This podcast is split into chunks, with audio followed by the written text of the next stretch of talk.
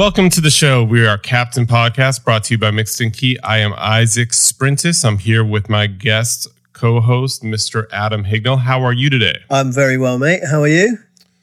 I'm doing well. Very well. Great. Great. Happy to say. Yeah. Good. So another week in music gone by. Another week. Yeah, indeed. Mm-hmm. Indeed. Um, some news, haven't we? A little bit of news. What's the news? Well, the news is uh, I think the big story is uh, music copyright. Uh, two musicians. We don't know if this is a big story yet, actually, because it hasn't been tested, but it's interesting.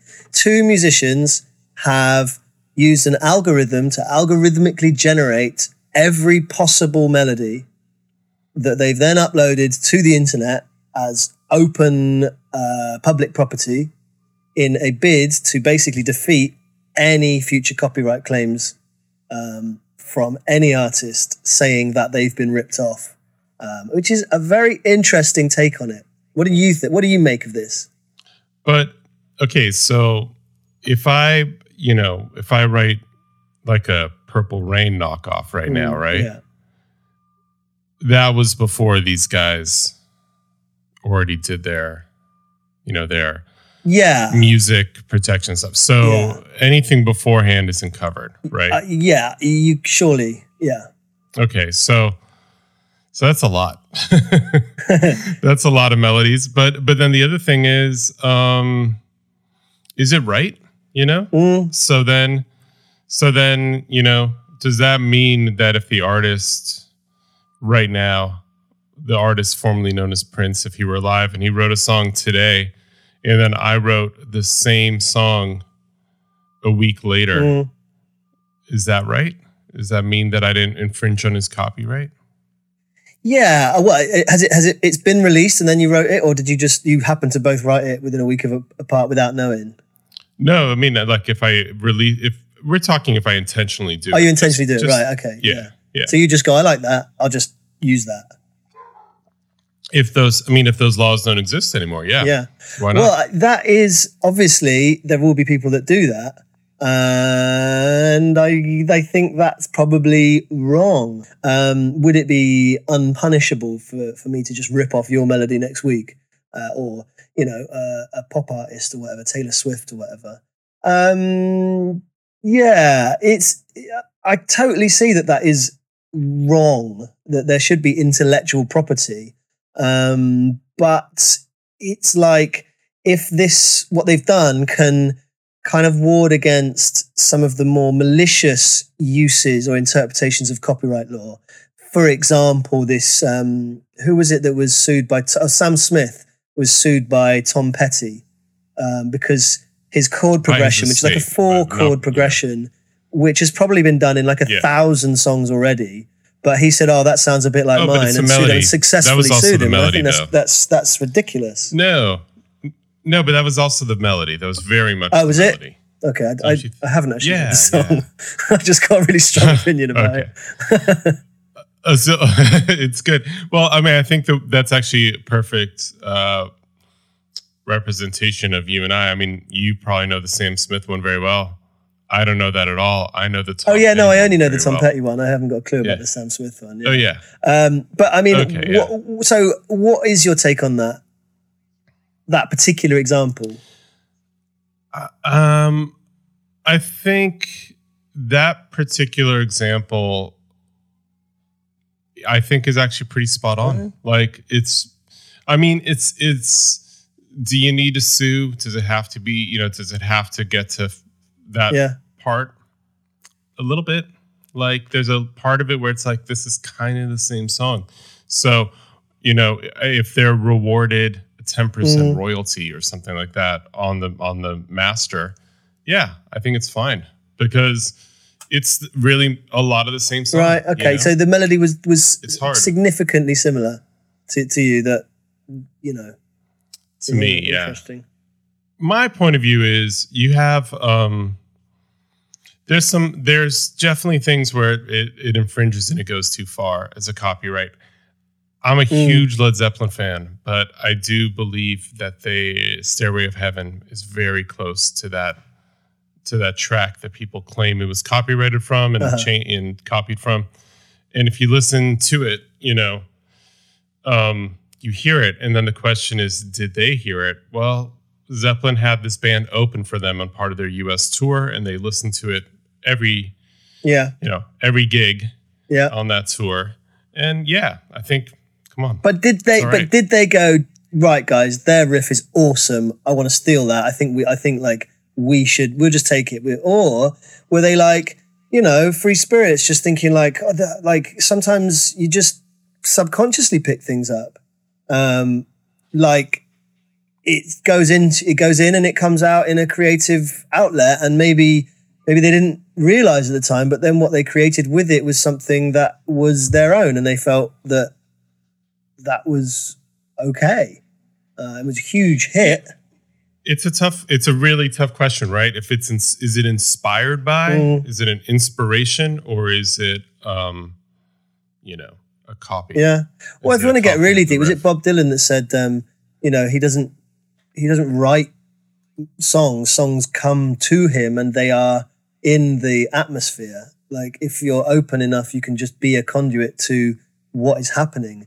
That's why we get. Um, it's one of the reasons I think why we get um, music that sounds of a particular time, because it's not just people going, "This is big, this is selling right now. I want to sound like that."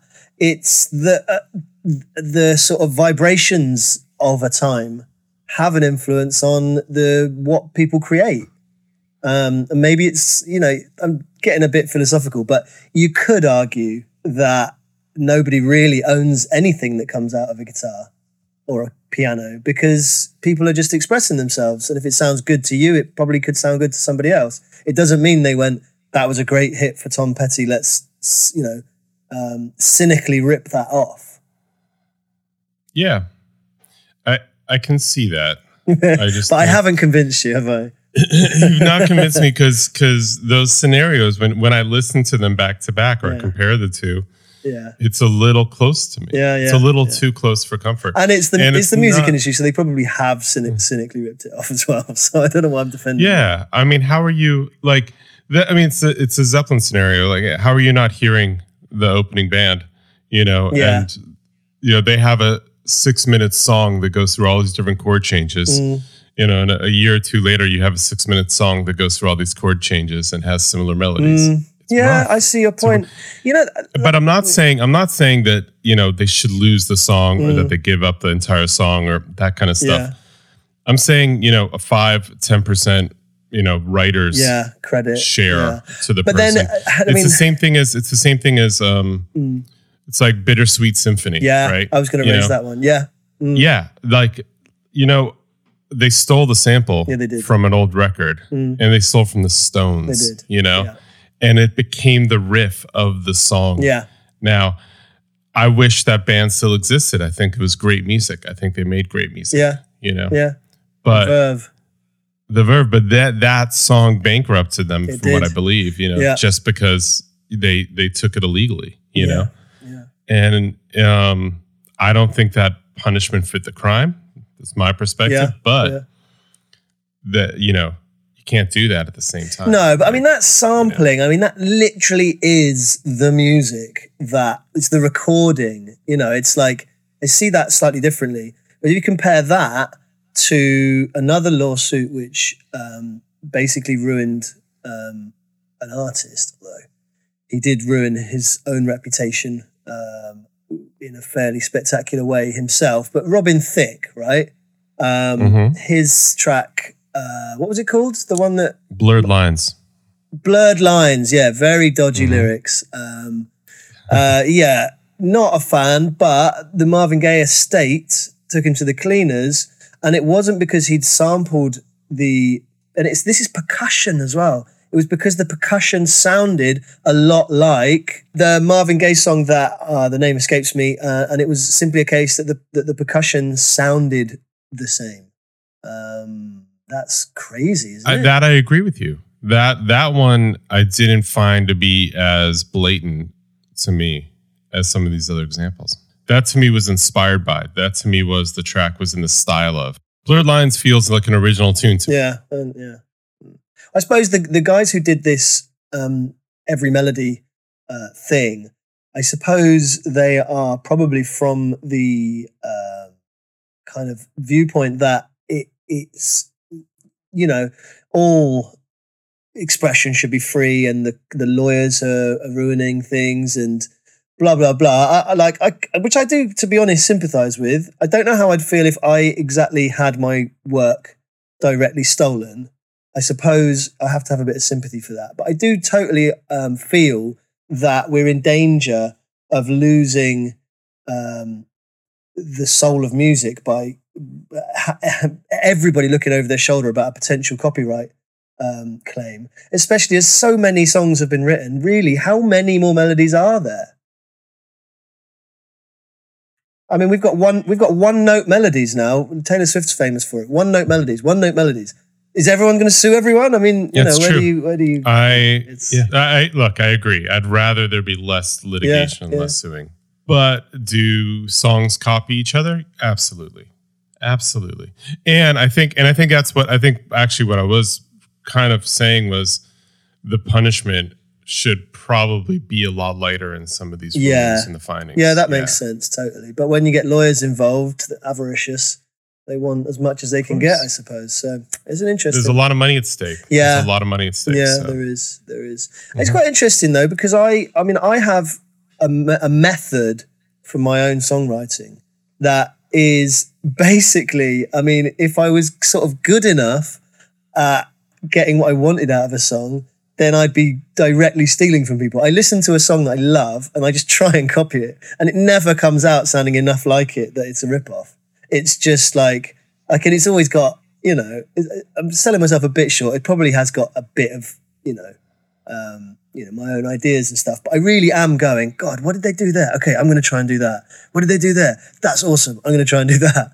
So it's like, I don't know. It's like if uh, maybe in in the future we've got sort of Minority Report kind of um, thought readers. Maybe yeah, maybe they can sue me for that. Yeah. How dare yeah. you?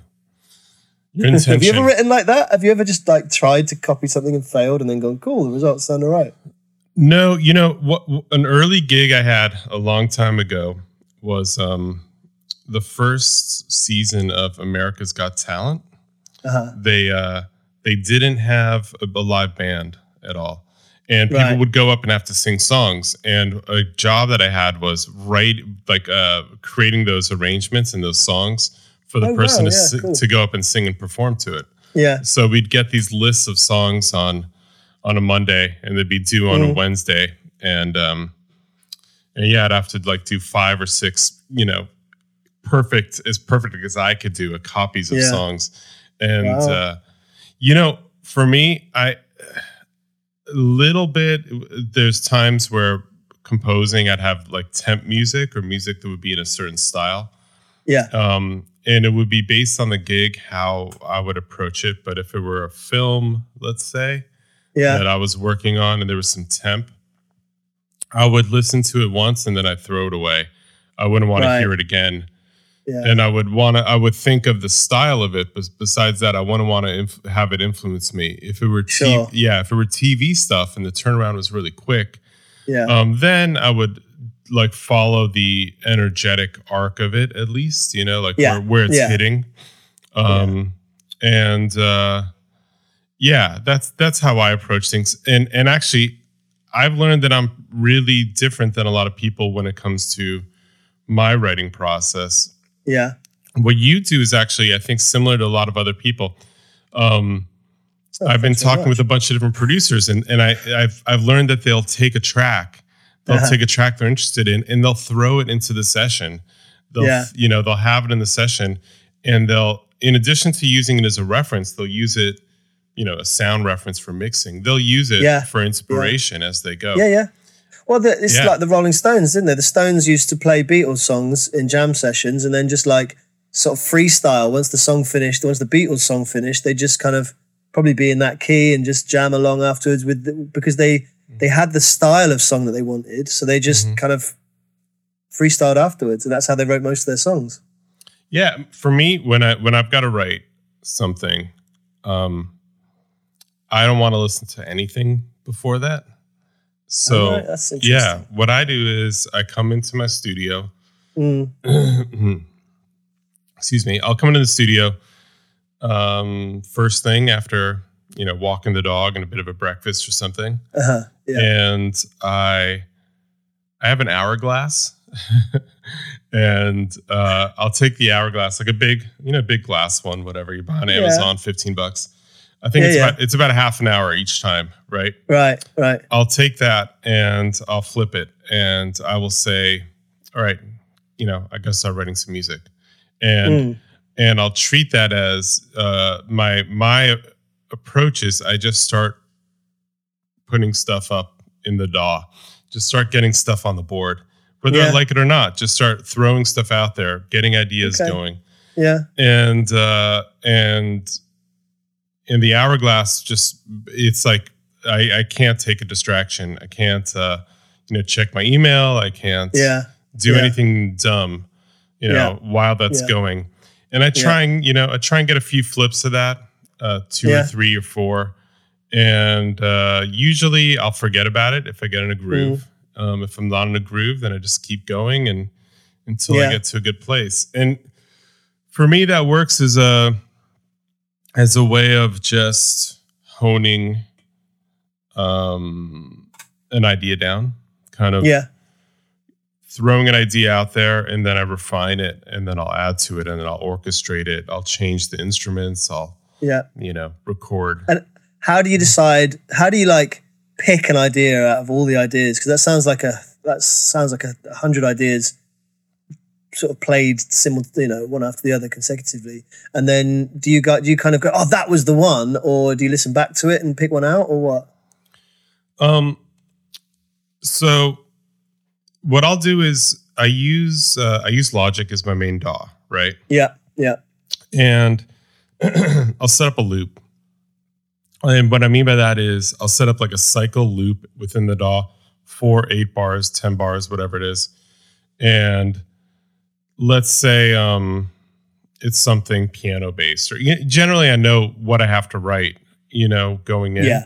So let's say it's something guitar based, right? And I put I'll Yeah. put up a beat. I've got eight bars. I know what genre I'm in. I know what style I'm writing in. Yeah. And I'll cycle record those eight bars uh, for four or five minutes, coming up with different ideas. And you know, you know which idea you like more as you're writing Yeah. it. You know, I guess. Yeah. and then I'll stop. I'll find the cycle I like. I'll clean it up, and that'll that'll be my kind of my starting point. That'll be the that'll be the the germ. You know. Yeah. Okay. Okay. Yeah. So it's it's quite loop based then. You're you're not just freeform. Um, you know, writing a chord progression that mutates over um, the whole song. Do you stick to loops? Well, this is just it, it matters. You know, it matters. Like if it's underscore, like music for underneath a picture, Yeah. then that changes. That's not necessarily loop based, but yeah, I'll be focused in on a loop. I'll be focused in on a certain section always. Yeah. Right. Okay. Yeah. Okay. Yeah. So Interesting. yeah, if it's a song, if it's a song, you know, if I write if I write for a TV show like um like Wicked Tuna where I've written before and I've got to write Yeah. these kind of you know, uh, you know bluesy rock tunes or something like that or uh, and so if it's something like that, Yeah. you know, you just start and you see, hey, did I write the chorus of the verse? Like what did I write? You know. Yeah. Okay. I see. Yeah. Mm-hmm. Yeah. That makes sense. Do you ever write melody first? I know a lot of our users. Um, we get quite regular emails from people sort of saying, um, you know, that they write melody first, and that Captain Melody's been really useful for that for them. Uh, is it some? Is it a uh, sort of a workflow you've employed much? Um, if I do write a melody first, it would be for a uh for for picture. For Right. generally, if I'm thinking that way, I'll I'll do melody first. But they kind of go hand in hand with me. Just Right. my own my own ability allows me to do that. yeah. know? Yeah. Yeah. Sure. Um, Sure. But I don't. I can see that. Yeah. Yeah. I mean that's one of the better ways to write the melody. Melody's king. Melody drives a lot Yeah. of things. You know? Yeah. Um, For sure. I find it very difficult to write a melody first. Um, the the sort of music I make is often not very. If it depends, but the housey stuff that I do uh, is often not that chord based. Um, Mhm. Tends to be more monophonic lines mixed together. But I still have to start with a chord progression. Otherwise, I just don't get which notes should or could be in it. And um, yeah, I don't know. It's just it just seems to be the way that, that it works better for me. Just to know what palette of notes that I've got available to me that I can then sort of you know screw around with really because I'm not a pianistic player.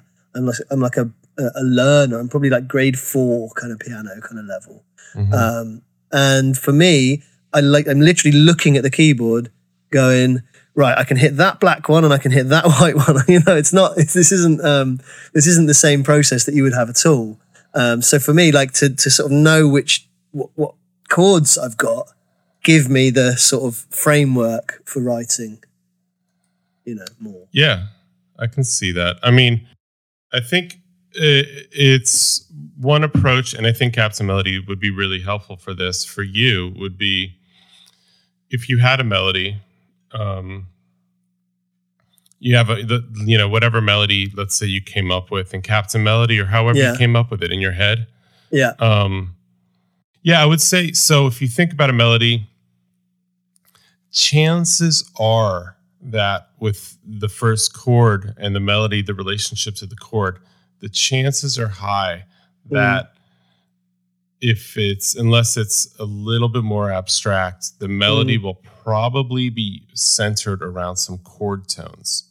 Yeah. And so what I mean by that is um, if you're in the key of C major, your Yeah. root chord, your one chord is a C major triad, C, Mhm. E, G. And if you have a song that plays within that and you you can figure out some of the notes of your melody, um, if you're centered around one of those, specifically C and E or G, any of those three notes within that Yeah. scale, you would know that, hey, probably this would go Mm. well over a C chord. And, Yeah. um, you know, the one and the five are the most stable of those tones, Yeah. uh, with the major third being just a little bit less stable, but definitely identifying the scale and the chord. Yeah. And, you know, if you just center around those, I think that's one way to do it. Just think about uh Captain Melody has this great thing where it's the tension, tension Yeah. of the note. Yeah. Yeah. Yeah.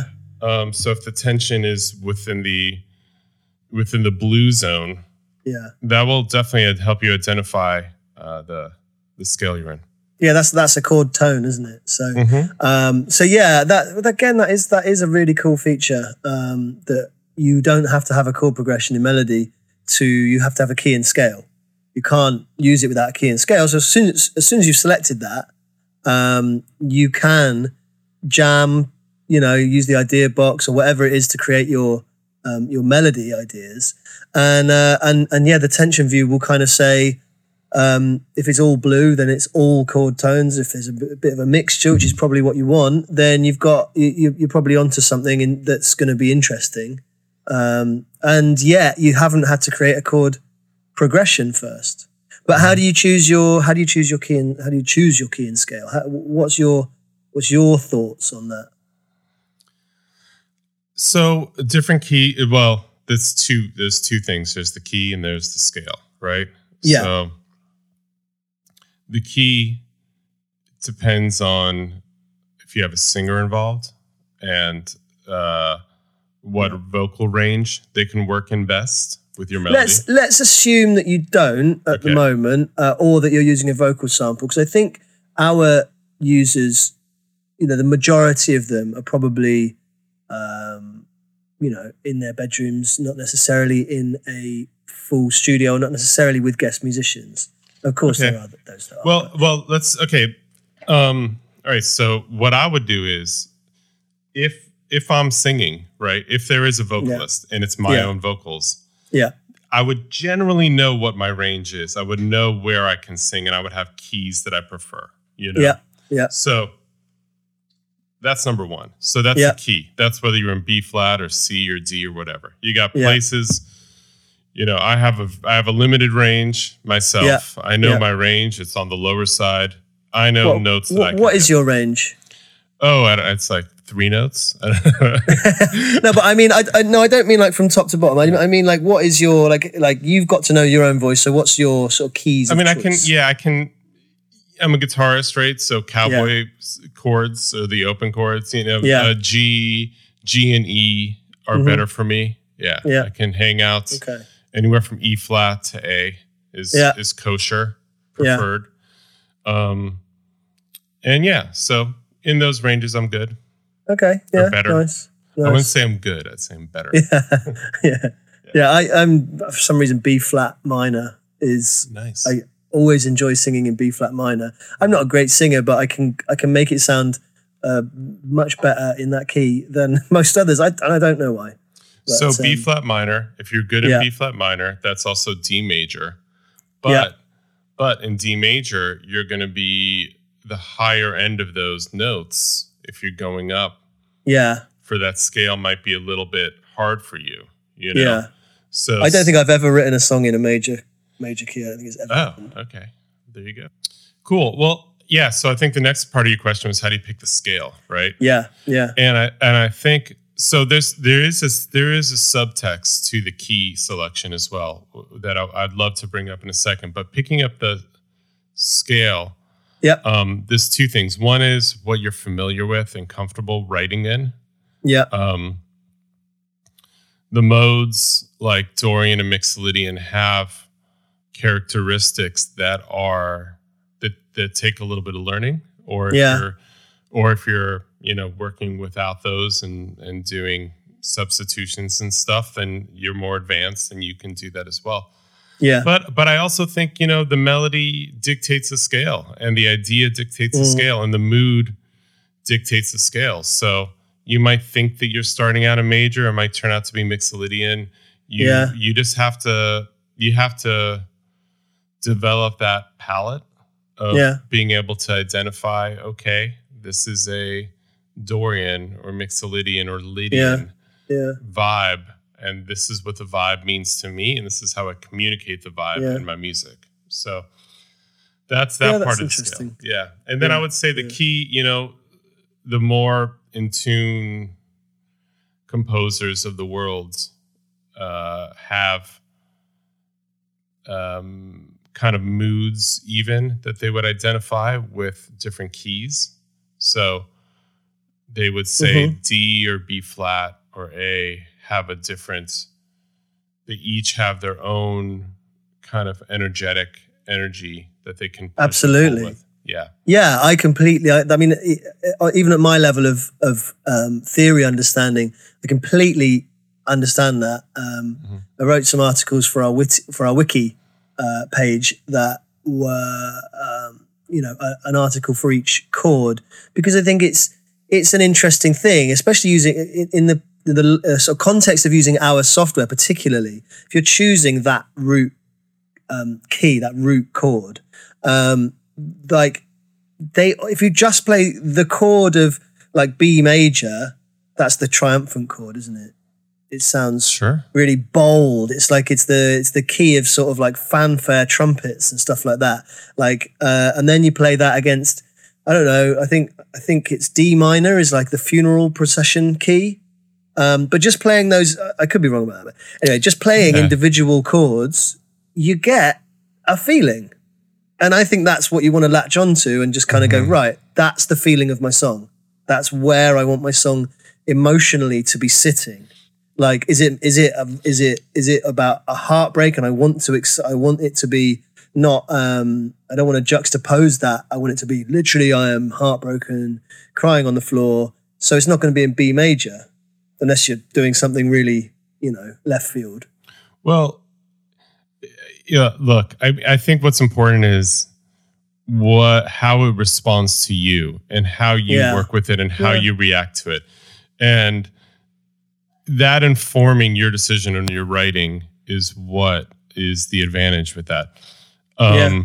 You know, blank it's hard to make these kinds of blanket statements. N- and true, it's- but fun. Assumptions. It's super fun.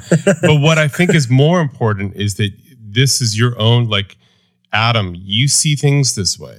You Yeah, hear things this true. way. Yeah. So you use it, weigh on Mm. it. Like Yeah. this is your this is your toolbox that you're Yeah. developing and Yeah. you're expanding. I have my own things like that. You know, I Yeah.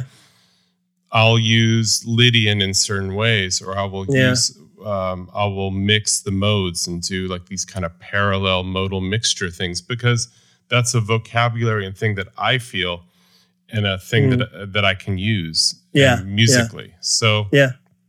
I think most important is developing your toolbox and Mm. being able to identify these things from a uh, harmonic uh, perspective and chord perspective and how to use them and get the most out of them. Yeah. Yeah. You know, I know a lot of people play by ear, a lot of people write music by ear. Yeah. To me, that is what we all do in a Yeah. sense. But if you don't know any music theory, the my opinion is that it makes it that much uh, harder for you Yeah. to to use a lot of different tools. Then that means you have to be that much better. Is the truth of Mm. it? Yeah. You have to be that much better of a musician because um, because you you can't write stuff down. If you don't know what chord you're playing, you can't write it down. So you can't come back to it. You can't.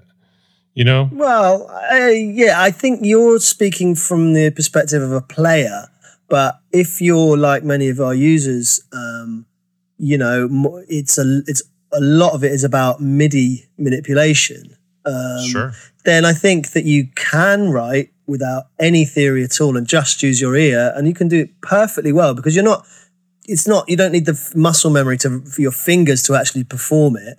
You just go. I mean, I, I did it for years. I had no theory whatsoever. Um, could not pick out a C minor against an A minor. in a I'm not minor. saying I'm not saying you not. can't. I'm not saying you can't. I'm saying it's that much harder. Oh no, yeah, but this is yeah. I was this is what I was going to go and say. Yeah, exactly. Like it, it, it's not that you can't. It's just that it takes loads of time, and you know, you go through a, a, a MIDI melody, and it's like, oh, you know, it, it just it's painstaking stuff, and you can still your ears get tired, and you can still make the the mistake by if your bass line just has that one note that clashes with something else. It kind you don't even notice it. You've been listening to the song so much, but it does kind of bum out the whole song.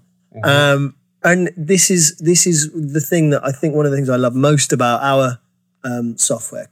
Captain Plugins gives you that kind of um, framework to put your own ideas. It hasn't reduced my creativity or my ideas in the slightest, but it's just allowed me to kind of go, like uh, I think I said last week, you know, just to feel confident that what I'm doing is going to match with the rest of the stuff in the song. Yeah. Well, you know, um, so that our so that our listeners are one or two listeners out there. Don't think Yeah. that we're purely Hi, guys. just trying Hi, to both push. of you. Hello. We're not trying to purely just push Captain plugins on them. How about some other gear? What is there anything else you're looking at right now that's have have you're interested in? Anything you're going to Oh, buy? Come and see. Hell yeah, always. um, I mean, I, I'm sort of I'm have limited desk space, so I'm trying to like buy and sell and buy and sell and get the perfect stuff, and I'm almost there. I have the Roland TR8S as my drum machine and master clock, and I have the Minilogue XD by Korg, which I've had for a couple of months, which is just an incredible analog um, polysynth, and that does my chord sequences. It's got sequencer, so that's important for me.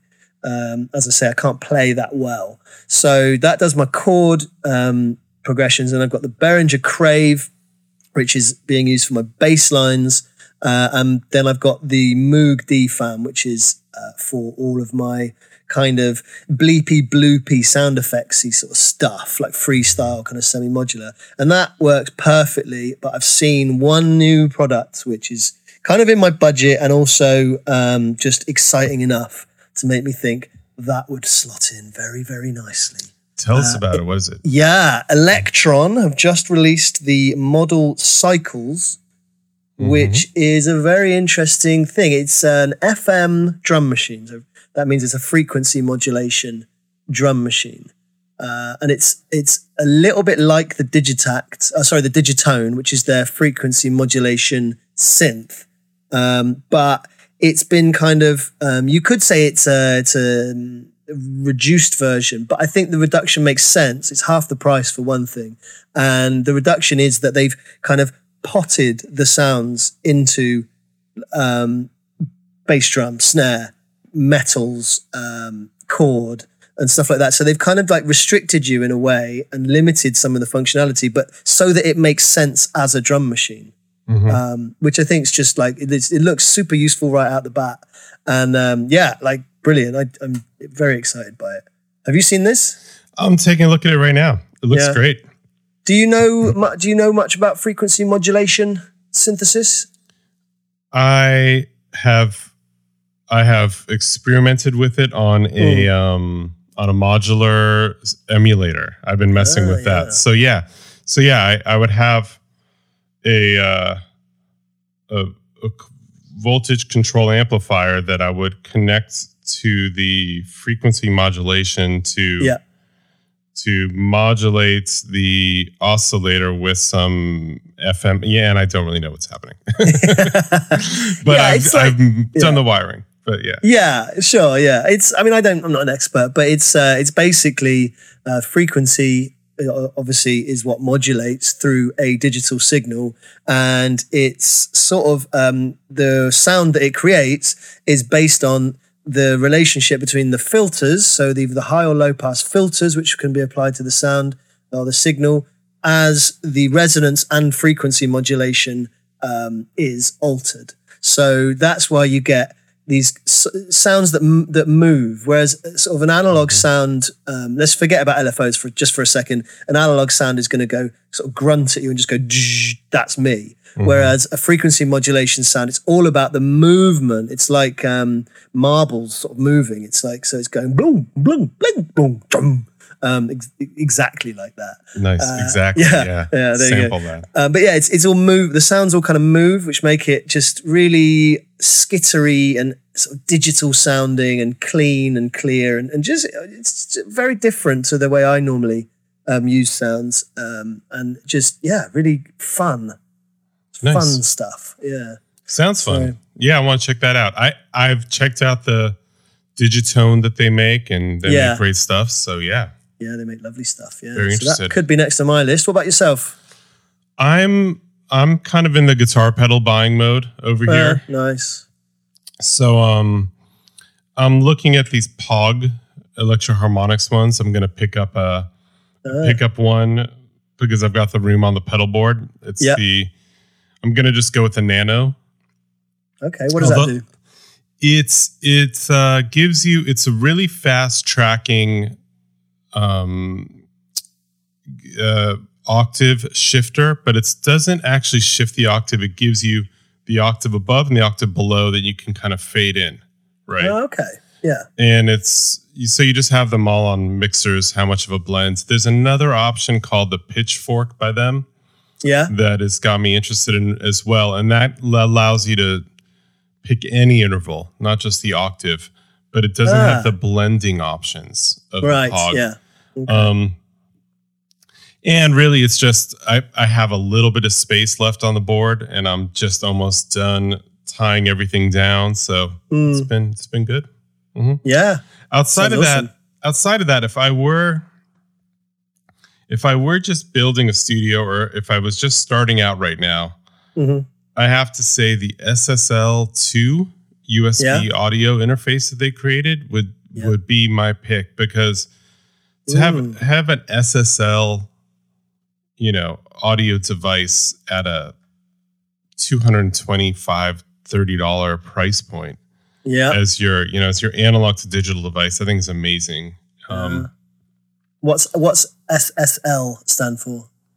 so ssl is solid state logic they are Yeah. the makers of some of the most desirable mixing boards on the planet Mm, yeah. um, and they make you know, they make devices that are used in you know the biggest nicest studios in the world they Yeah. Costs it- it- they they're priced very high they Yeah. cost quite a bit yeah. and they're worth it and they make you sound great things sound Yeah. great when they go through the mixing board Yeah. so it's um, a consumer level even Mm. you know completely consumer level audio Yeah. interface built by these guys that has Mm, some of their analog console, you know, technology. Some of their, you know, if you were to have an SSL 400, 4000 board, yeah. you know, these things are these things are up there in price, and to all of a sudden Yeah. have that as a smaller, you know, there's been a big a big shift towards that recently. It's it must be because more people are using hardware.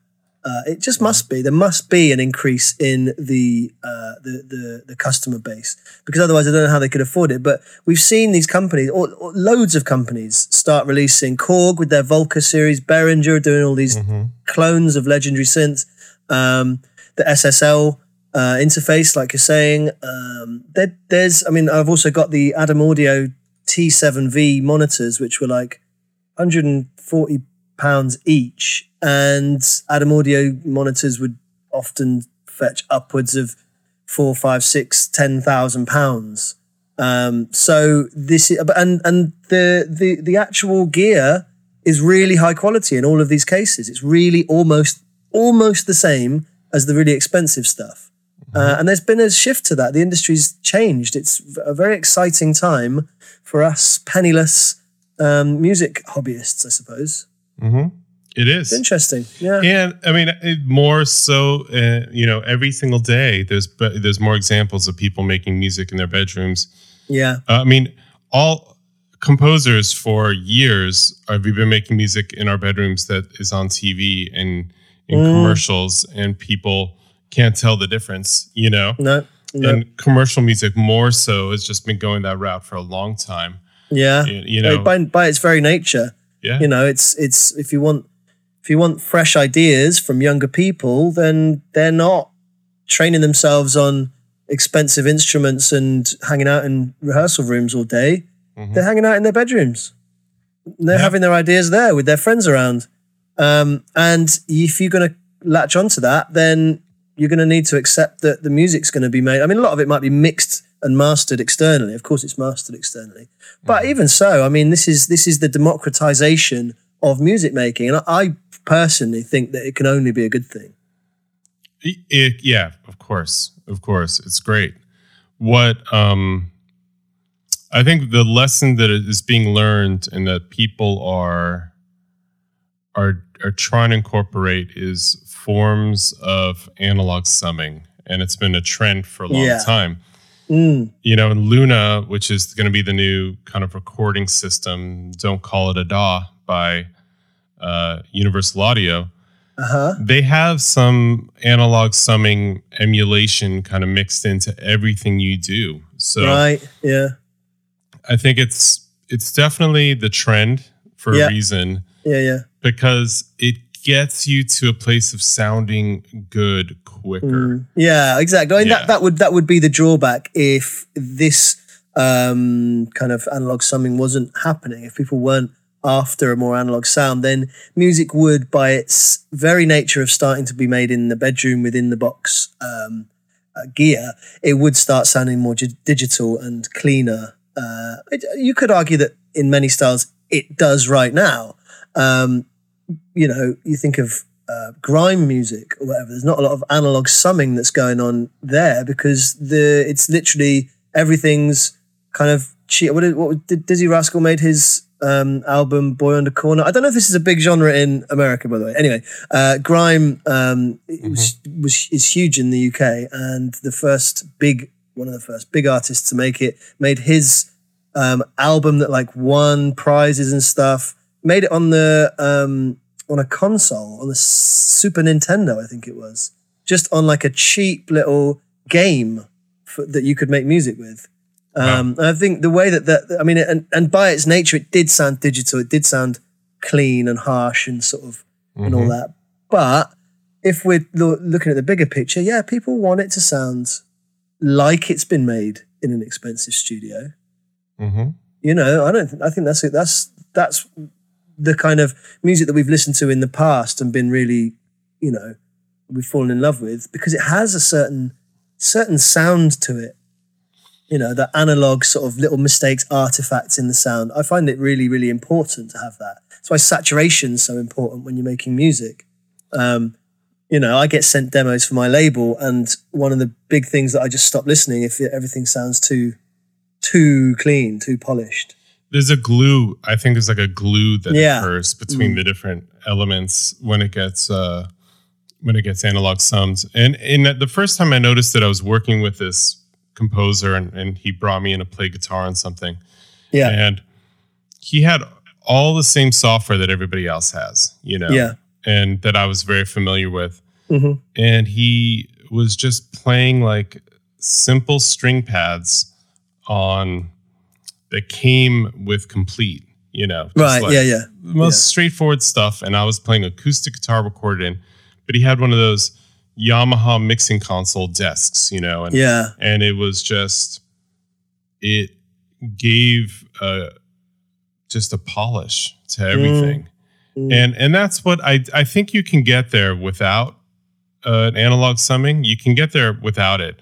I Yeah. just think with it you get there quicker, yeah. and then you can Yeah. quickly get there, and it it just gives a cohesion quickly. Mm, And it doesn't need to be a full desk. You know, there's like these API makes these um, kind of analog summing.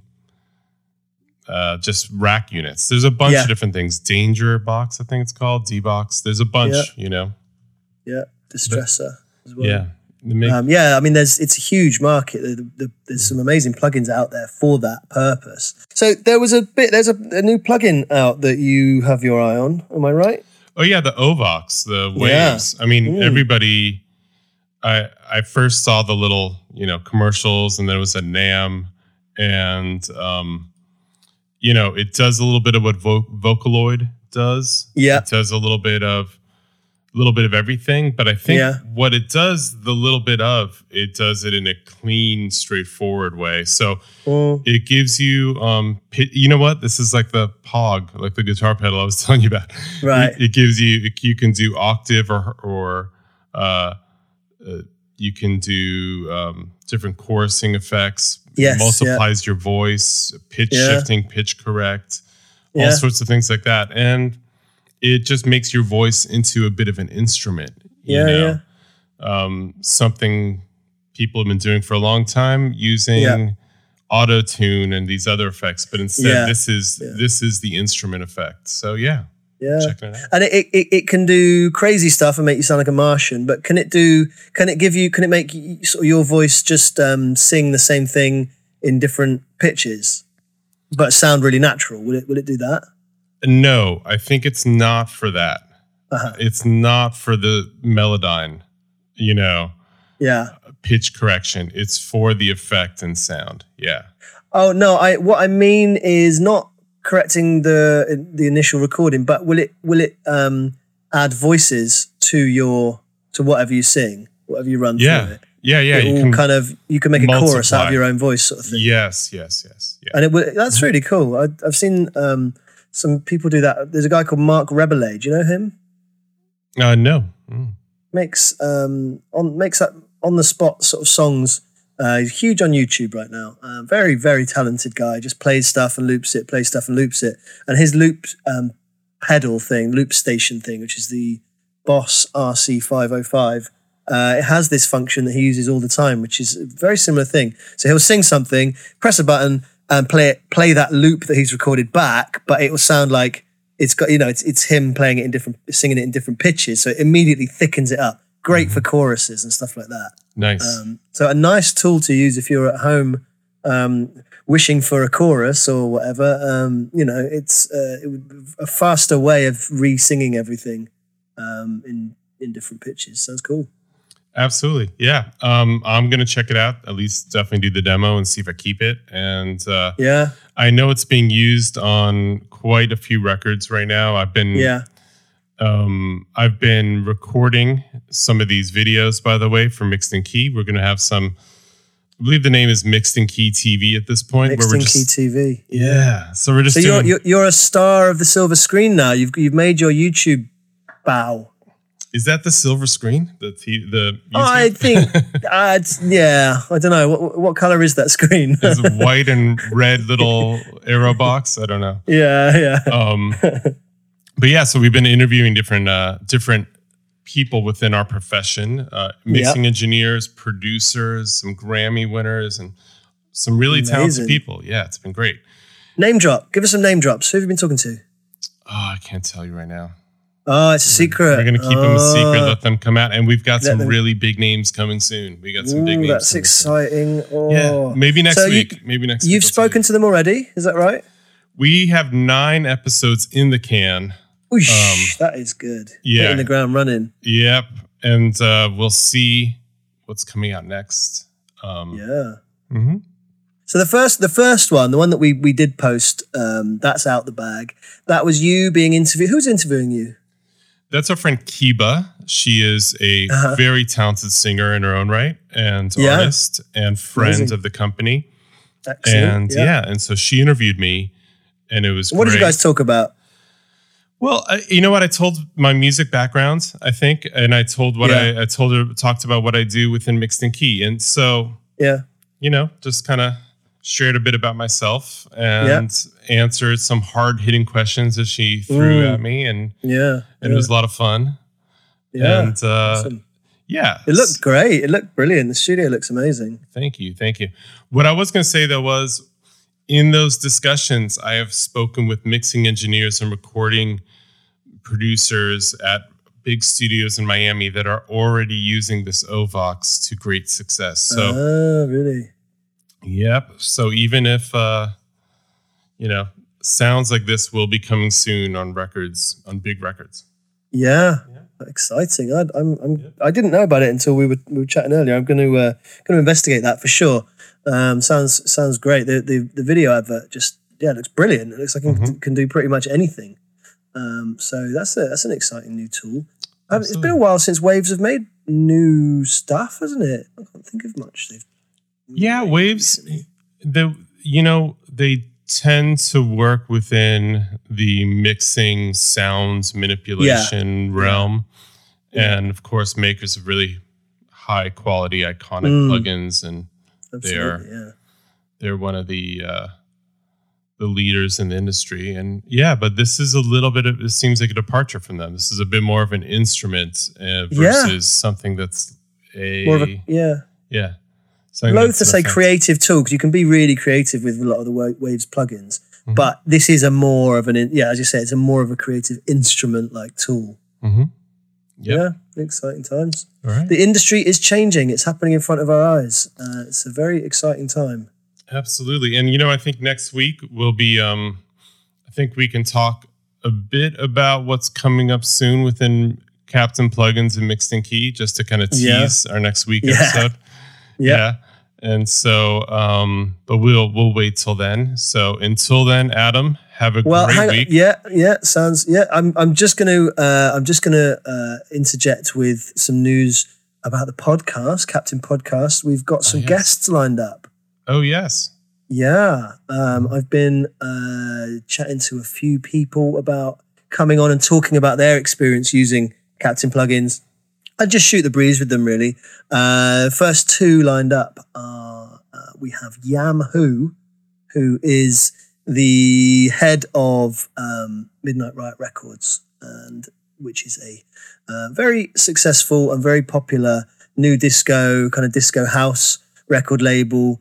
Um, they play out in Ibiza all the time, residencies all across the country in the UK, and festivals all over the shop. Very, very talented, very nice bloke. Looking forward to chatting to him. And also Mr. Bird, who is, um, he's written music for uh, BBE, or Barely Breaking Even, which is a very big uh, label with the likes of DJ Spinna, Chris Reed, uh, uh, Louie Vega, little Louie Vega, uh, and he's going to come on and chat to us about how he's found using Captain plugins to write some music for um, for new releases that he's uh, got in the pipeline. So that's pretty exciting. That's very exciting. Can't wait to hear that.